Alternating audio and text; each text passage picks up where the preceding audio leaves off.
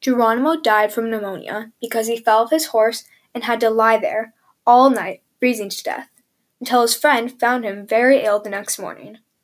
He later died of pneumonia on February 17, 1909, as a prisoner of the United States at Fort Sill, Oklahoma.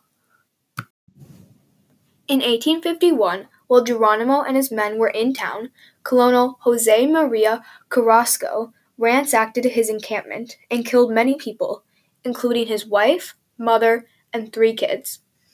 Geronimo had to later come home to find them dead on the floor. In his autobiography, he said, I had lost all.